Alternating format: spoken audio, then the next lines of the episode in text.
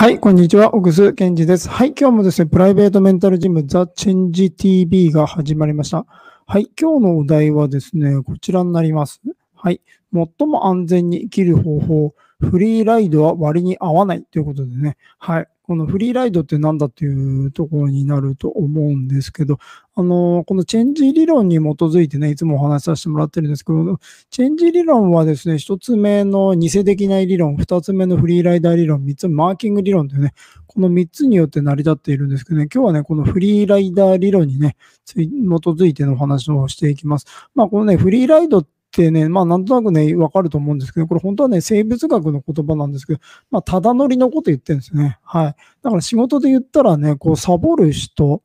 とかね、あの、なるべく少ない価値でより多くの価値をもらおうみたいなですね。はい。ふうなものをね、フリーライダーって言ったりするんですね。でね、これがね、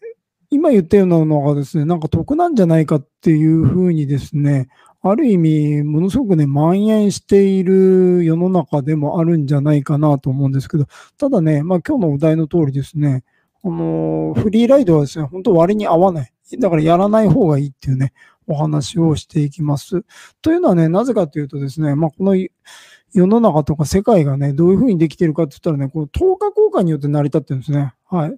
価値と価値を等価で交換するっていうふうにできている。で、これね、信じなくてもいいんですけど、あの、まあ、僕らね、いつも話しているのはですね、観念じゃなくてですね、そういう事実だよっていうことをね、いつもお話ししてるんですね。だから、例えば万有引力の法則とかですね、信じなくてもいいんですね。信じなくてもただそうだっていうことな、な、だけなんですね。で、それでいくとね、結局ね、世の中って、この世界っていうのはですね、あのー、等価、バランスでできている。だから例えばね、物理で習ったのだと、作用、反作用の法則とか言ったりしてですね、まあそんな何も難しいことないんですよ。例えば今なんかこう、梅雨に入ってきてるからね、なんだろう、こう、気圧が下がってたりするんですけど、そうするとですね、なんか僕らの体がですね、縮んだりとかですね、台風が来たりするとね、気圧がものすごく下がったりするからね、体が縮んじゃった人がいるかっていうと、まあ全くいなくてですね、なぜかっていうとですね、体の中から同じ力で押し返してるからなんですね。はい。とかですね、例えば僕今、椅子に座ったりとかですね、こう机とかもそうなんですけど、こう、まあ僕60キロぐらいあるんでね、60キロの体重でこう椅子を押してるのにね、なぜ椅子が壊れないんだろうっていうとね、椅子が下から60キロで押し返してるんですね。はい。っていうふうにですね、あのこの宇宙はですね、その10日でできているってことなんですね。だからこの10日交換の原則っていうのがあるんですね、人と人とでもビジネスでもですね、商売でもね、お金の世界でもですね、うん。だからですね、あの、10日になっちゃうってことなんですよ。逆言うとですね。はい。だからですね、あの、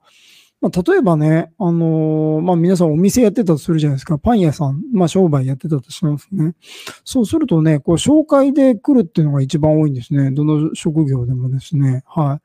い。で、そうするとね、じゃあなんでそのしょあの紹介で来るんだろう。で、逆言うと来ないんだろう、お客さんが。まあ、もっと平たく言うと、お客さんが来る場合と来ない場合とあるわけですね。でなんで来てなんで来ないんだろうって考えたときにですね、あの紹介で来るのが、紹介だと一番わかりやすいんですけど、その紹介してくれた人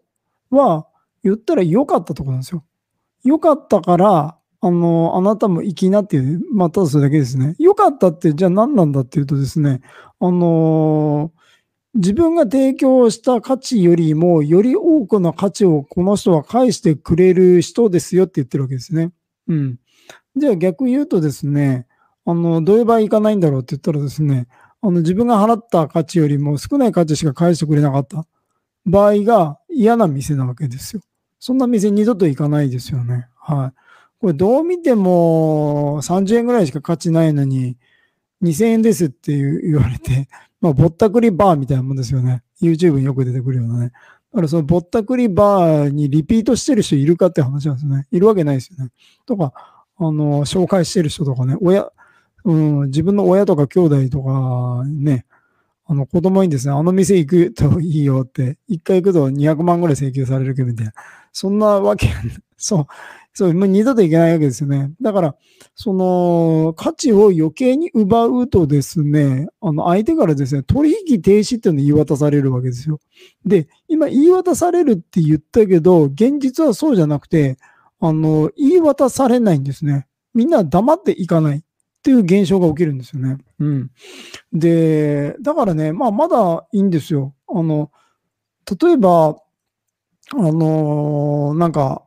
今タピオカもう終わっちゃったけど、タピオカブームじゃないけど、タピオカ食べたいなとか思ったらね、で、なんでもいいんですよ。家建てたいなとかね、車欲しいなとかですね。うん、なんかどっか引っ越したいからアパートどっかないいとこないかなとか、まあそのニーズっていうのがですね、急に突然現れるわけですよ、人っていうのはですね。で、その時にですね、まず一番最初、頭の中、脳内検索するんですよね。よくこうやってググればって言うけどね。でも絶対ね、言われる前に、ググる前にですね、脳の中でですね、検索かけてるんですね。あそういや、どっかいいとこないかなって言ってですね、その時に、やっぱりその前に、自分が払った価値よりも多くの価値をあの返してくれた人とかね、少なくとも10日交換価値し、10日交換してくれた人に、を、こう検索上位に出てくるんですね。はい。で、そういう人に対、そういう人をピックアップしてですね、あの、人に紹介したりとか、とかですね、自分が行ったりするわけですよね。うん。っていうような、だからね、あのフリーライドをするとね、要は不等価交換をするとですね、もう取引停止になると。で、その取引停止になってるっていうことがですね、通達されないっていうのが最悪なんですね。はい。何が言いたいかというと、最悪な出来事って何だっていうとですね、あのー、そう、黙って、黙って向こうは来ない。黙って縁を切られる。黙って誘われない。っていうことが実際に起きているんですよね。だからね、まだね、連絡来ればいいですよ。あのー、昔通っ、ね、前言ってたんだけどね、もうどう見てもね、私、あなたからこう不等価交換というかね、どう見ても30円ぐらいのものをね、500円で売りつけられてね、でもしょうがないから500円払って帰って、あの、帰って、その時帰ったから、で、また行こうか、またなんかコーヒー飲みたいなと思ったけど、あなたの店に行きませんっていう電話がかかってこないんですよね。はい。そう。だからさっき言ったように2つあってね、まあ良かったなって言って、も紹介までしてくれるパターンともう一つは、まあ何も言わず客は行かないっていう、客は来ないっていうね。この2パターンがね、あるんですよね。はい。っていうふうにですね、だから、まあ今日のお話はね、これ。フリーライドは割に合わないっていうね。はい。まあ、全くもって、その、コストパフォーマンス的にですね、合わないっていう話をですね、今日はね、したかったんでね、それをね、お伝えしたんですね。はい。というふうにですね、まあだから、まあ、どうすりゃいいんだってね、話でいくと、要は常にその10日交換っていうのが、あのー、この宇宙のルールだ。宇宙とか、まあ宇宙まで言い過ぎだな。はい。だからその、世界のルールだからね。はい。だからその10日交換を守るっていうことが、まあ言ったらですね、最も安全な生き方であるよっていうことをね、今日お伝えしたかったんですね。はい。というふうにですね、だから、あのー、だまあ、だからといって会社辞めるなとかですね、あの、一つの店行ったら死ぬまで生き続けるとか、そういうことを言ってるわけじゃなくて、その目的によって、まあ、引っ越したらそこのコーヒー屋さんとかですね、パン屋さんとか行けなくなるからね。まあ、あの、常に10日交換にしてきれいにしとくって。だから、まあ僕結構説明長かったけど、まあ一言で言うと日本語で言うと飛ぶ鳥後を濁さずっていうね。はい。こと